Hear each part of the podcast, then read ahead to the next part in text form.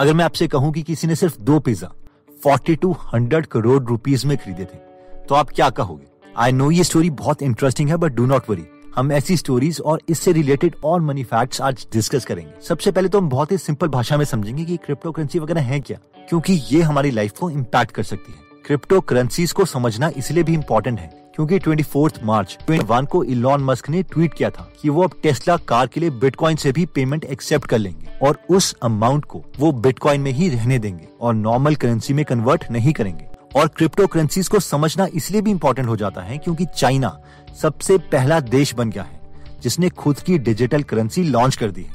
यानी Chinese government को भी लगता है कि डिजिटल करेंसी वर्ल्ड फ्यूचर है।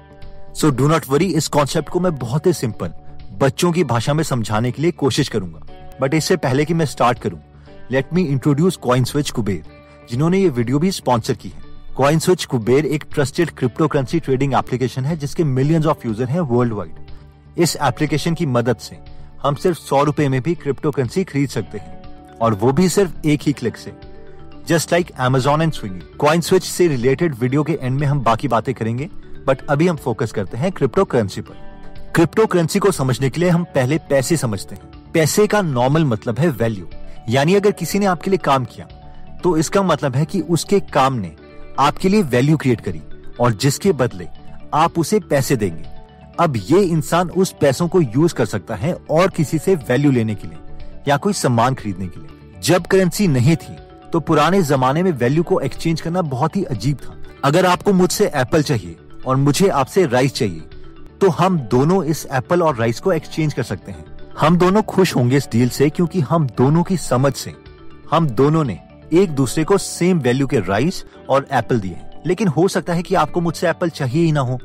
इसका मतलब है हमारी डील नहीं होगी। इस वैल्यू एक्सचेंज को इम्प्रूव करने के लिए नया कॉन्सेप्ट इंट्रोड्यूस किया गया था, जिसमें गोल्ड एक्सचेंज होने लगा। यानी अब अगर आपको मुझसे एप्पल चाहिए तो आप मुझे उस एप्पल्स के अकॉर्डिंग गोल्ड दे दोगे, जिसे मैं कहीं और यूज़ कर सकता हूँ। ये थोड़ा बेटर सिस्टम था, लेकिन इसमें प्रॉब्लम थी। और वो ये थी कि गोल्ड कैरी करना मुश्किल था। और साथ में, किसी को अगर थोड़ा ही सामान चाहिए तो गोल्ड को छोटे छोटे टुकड़ों में तोड़ना भी मुश्किल था। इन प्रॉब्लम को सॉल्व करने के लिए करेंसी सिस्टम चलाया गया। यानी हम अपना गोल्ड गवर्नमेंट या अथॉरिटीज के पास रख देंगे। और उस गोल्ड के बदले, हमें प्रोमिसरी नोट दिए जाएँगे। यानी रुपए नोट्स दिए जाएँगे। तो अब गोल्ड के बजाय इन नोट्स को कैरी करना और भी आसान था। और साथ में, हमें गोल्ड को टुकड़ों में तोड़ने की ज़रूरत नहीं थी, क्योंकि नोट्स में अलग अलग नंबर्स लिखे थे, जो कि अलग अलग वैल्यू रिप्रेजेंट करते थे। ये सिस्टम ठीक चल ही रहा था कि 15 अगस्त 1971 में एक बहुत ही बड़ा डिसीज़न लिया गया। डिसीज़न ये था कि यूएस के थर्टी प्रेसिडेंट रिचर्ड निक्सन ने गोल्ड और डॉलर का बॉन्ड तोड़ दिया। इससे पहले तक गवर्नमेंट उतने ही नोट छाप सकती थी, जितना कि गोल्ड उनके पास एक्चुअल में था। लेकिन इस डिसीज़न के बाद सब कुछ ही बदल गया।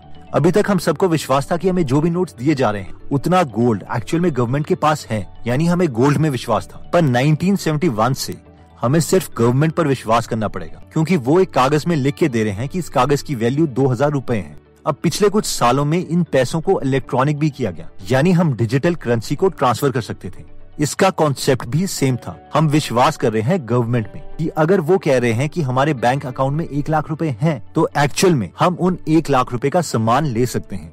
और गवर्नमेंट विश्वास कर रही है अपने कंप्यूटर्स में कि उसमें कोई एरर नहीं आएगा और सबका हिसाब किताब ठीक चलेगा। अब इस टाइप ऑफ़ करेंसी में कुछ लोगों को सबसे बड़ी प्रॉब्लम लग रही थी कि सारा कंट्रोल सेंट्रलाइज है, यानी गवर्नमेंट के पास है। अब कई लोग सोचेंगे कि यार, हमें क्या फ़र्क पड़ता है? कंट्रोल कहीं भी हो। लेकिन ये एक्चुअल में इश्यू है। गवर्नमेंट जितने चाहे उतने नोट्स बना सकती है, जिसमें लिखा हो कि इनकी वैल्यू दो हज़ार रूपए है या पाँच सौ रूपए है या सौ रूपए है। अब इमेजिन कीजिए कि एक देश में सिर्फ़ दस लोग हैं और आपने बहुत ही मेहनत करके एक लाख रुपए कमाए हैं। अब उस देश की गवर्नमेंट सबको एक लाख रुपए के नोट दे दे तो आपके एक लाख की वैल्यू बहुत ही कम हो जाएगी। ये एक्सट्रीम केस एक्चुअल में वेनिजुला में हुआ है, जहाँ पर गवर्नमेंट ने इतने ज़्यादा नोट छाप दिए थे कि सब नोट्स की वैल्यू ही खत्म हो गई थी। लोग नोट्स को काउंट करने के बजाय उसे वे करने लगे थे, यानी तोलने लगे थे। एक टॉयलेट पेपर इतने नोट्स का मिल रहा था। एक पनीर का टुकड़ा, इतने नोट्स का मिल रहा था। I hope you got the point कि सारी पार सेंट्रलाइज्ड है गवर्नमेंट के पास है, और वो हमारे नोट्स को बंद भी कर सकती है और जितने चाहे उतने प्रिंट भी कर सकती है। 2009 तक किसी को समझ नहीं आ रहा था कि इस प्रॉब्लम का सोल्यूशन क्या होगा। पार सेंट्रलाइज्ड से हटा के डिसेंट्रलाइज्ड कर दी जाए, यानी जैसे इंटरनेट से हुआ था कि अब इंफॉर्मेशन सिर्फ़ पब्लिक लाइब्रेरी ही कंट्रोल नहीं कर सकती, बल्कि ये इन्फॉर्मेशन सबके पास होगी। लेकिन 2009 में एक पेपर पब्लिश किया गया, जिसके ऑथर थे सतोशी नाकामोटो, और उन्होंने इस प्रॉब्लम का सोल्यूशन दिया और बिटकॉइन नाम की क्रिप्टो करेंसी लॉन्च कर दी। आज तक किसी को नहीं पता सतोशी नाकामोटो है कौन। एक इंसान है, एक ग्रुप है, एक लड़का है, लड़की है, कुछ नहीं पता। 2009 से 2011 तक इस नाम से बहुत से पोस्ट इंटरनेट में छपे। लेकिन 2011 के बाद सतोशी नाकामोटो गायब हो गए लेकिन बिटकॉइन अभी तक चल रहा है। एनीवेज सवाल ये है कि सतोशी नाकामोटो ने क्या सोल्यूशन दिया? करेंसी को मैनेज करने का। इन्होंने कहा कि सबसे पहले तो किसके पास कितने पैसे हैं, यानी कितने बिटकॉइंस हैं, ये इन्फॉर्मेशन एक गवर्नमेंट के सर्वर के पास नहीं, बल्कि बहुत सारे सर्वर में होनी चाहिए, ताकि किसी एक आदमी या एक ऑर्गेनाइजेशन के पास इसका कंट्रोल ना हो। दूसरा पॉइंट ये था कि कोई भी कभी भी सारी ट्रांजैक्शन को देख पाएगा। यानी ये तो देख लेगा कि कितने पैसे ट्रांसफ़र हो रहे हैं, लेकिन ये नहीं देख पाएगा कि किसने किसको पैसे ट्रांसफ़र किए। फॉर एग्ज़ाम्पल अगर आप ब्लॉकचेन की वेबसाइट में देखो तो आप ये लाइव ट्रांजैक्शन देख सकते हो कि कितने पैसे ट्रांसफ़र हो रहे हैं, कितने टाइम पर हो रहे हैं, और उसकी बिटकॉइन में वैल्यू कितनी है। अगर हम किसी एक लिंक को क्लिक करें तो हम देख सकते हैं कि किसी एक नंबर से दूसरे नंबर में पैसे ट्रांसफ़र हुए हैं। लेकिन हम लोगों की आइडेंटिटी नहीं देख सकते कि एक्चुअल में किस इंसान ने इन पैसों को ट्रांसफ़र किया है? नेक्स्ट दो बड़े सवाल जो हमारे मन में आ सकते हैं वो ये हैं कि बैंक में तो हमें पता है कि वो एक क्लोज्ड सिस्टम है, इसलिए उसे हैक करना मुश्किल है। लेकिन इस ओपन सिस्टम को हैक करना तो आसान होगा। और दूसरा सवाल कि बैंक में तो सब ट्रांजैक्शन गवर्नमेंट अपडेट करती है, लेकिन इस सिस्टम में ट्रांजैक्शन को कौन अपडेट करेगा? ओके सबसे पहले हम समझते हैं कि ये सिस्टम हैक ना हो इसके लिए सतोशी नाकामोटो ने दो सोल्यूशन निकाले थे। एक तो ये है कि ये सारे रिकॉर्ड्स एक साथ बहुत से कंप्यूटर्स में मेंटेन है। इसलिए किसी हैकर को सिर्फ़ एक नहीं, बल्कि सारे सर्वर्स को एक साथ अटैक करना पड़ेगा, जो कि काफ़ी मुश्किल है। दूसरा एक बहुत ही अच्छा कॉन्सेप्ट जो सतोशी नाकामोटो ने दिया था, वो था प्रूफ ऑफ़ वर्क यानी मान लीजिए कि अभी आप मुझे एक बिटकॉइन ट्रांसफ़र करते हैं तो उसी वक्त मुझे एक बिटकॉइन नहीं मिलेगा। इसके लिए दो तीन स्टेप्स होंगे। सबसे पहले तो आपकी ट्रांजैक्शन अनकन्फर्म्ड में जाएगी, यानी अभी मुझे अमाउंट नहीं मिला है। सेकंड कुछ लोगों को एक पजल सॉल्व करनी पड़ेगी। और वो पजल सॉल्व करने के बाद ही हमारी ट्रांजैक्शन अप्रूव होगी।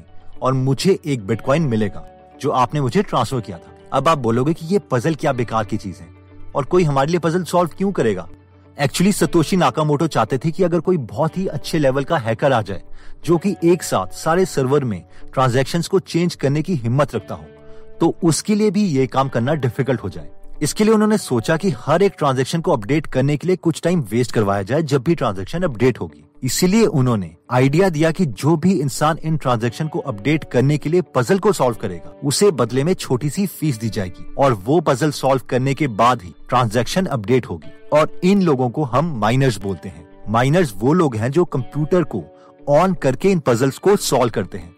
एक्चुअली पजल्स माइनर्स को नहीं, बल्कि कंप्यूटर को ही सॉल्व करनी है। और ये माइनिंग हम भी कर सकते हैं, जिसके लिए हमारे पास काफ़ी सारी वेबसाइट्स या सॉफ्टवेयर अवेलेबल हैं, जैसे कि Slush Pool NiceHash AwesomeMiner etcetera तो एक बार जल्दी से शॉर्ट में हम ये सब दोबारा से समझ लेते हैं। सबसे पहले हमने देखा था कि वैल्यू एक्सचेंज एक सामान के बदले दूसरा सामान देने से होती थी, जैसे कि एप्पल के बदले राइस और फिर सिस्टम चेंज हुआ और गोल्ड और प्रीशियस मेटल के बदले सामान मिलने लग गया। अगेन इंप्रूवमेंट्स हुई। और फिर लोग गोल्ड बैंक में डिपॉजिट करके करेंसी नोट्स लेके सामान लेने लगे। उसके बाद प्रेसिडेंट निक्सन ने गोल्ड और डॉलर का बॉन्ड तोड़ दिया और गवर्नमेंट को पावर मिल गई कि वो जितने चाहे उतने नोट छाप सकती है या बंद कर सकती है। उसके बाद सतोशी नाकामोटो आए और उन्होंने बिटकॉइन लॉन्च किया, जिसमें करेंसी सिर्फ़ एक बैंक में नहीं, बल्कि इंटरनेट की तरह बहुत से सर्वर्स में मेंटेन की जाएगी, जिसे कोई भी देख सकेगा। लेकिन कौन ट्रांसफ़र कर रहा है, ये हमें नहीं पता चलेगा। जो लोग इन ट्रांसफ़र में पजल को सॉल्व करने के लिए अपने कंप्यूटर्स यूज़ करेंगे, वो माइनर्स हैं और जिसके लिए उन्हें छोटी सी फ़ीस मिलती है। फॉर एग्ज़ाम्पल अगर हम इस ट्रांजेक्शन की बात करें तो इस ट्रांजेक्शन को कंप्लीट करवाने के लिए सेंडर को 0.00019 ट्रिपल ज़ीरो बीटीसी यानी बिटकॉइन मिले हैं, जो कि माइनर्स की फ़ीस है।